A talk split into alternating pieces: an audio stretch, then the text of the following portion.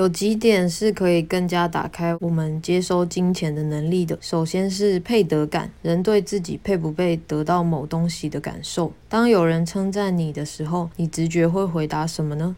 会说哪有？或是是你不嫌弃这样的话吗？如果有人送你一份厚礼，你会收下吗？还是会觉得收下就欠对方了呢？在超市排队结账时，前面的人东西是你十倍多，你会请他让你先结吗？当有人不再爱你时，告诉你是因为你不值得，你会接受他的说辞吗？你的毛巾已经旧到不行了，柜子里的新毛巾却一直没拆来用，这是为什么呢？上述的例子或多或少都和配得感有关。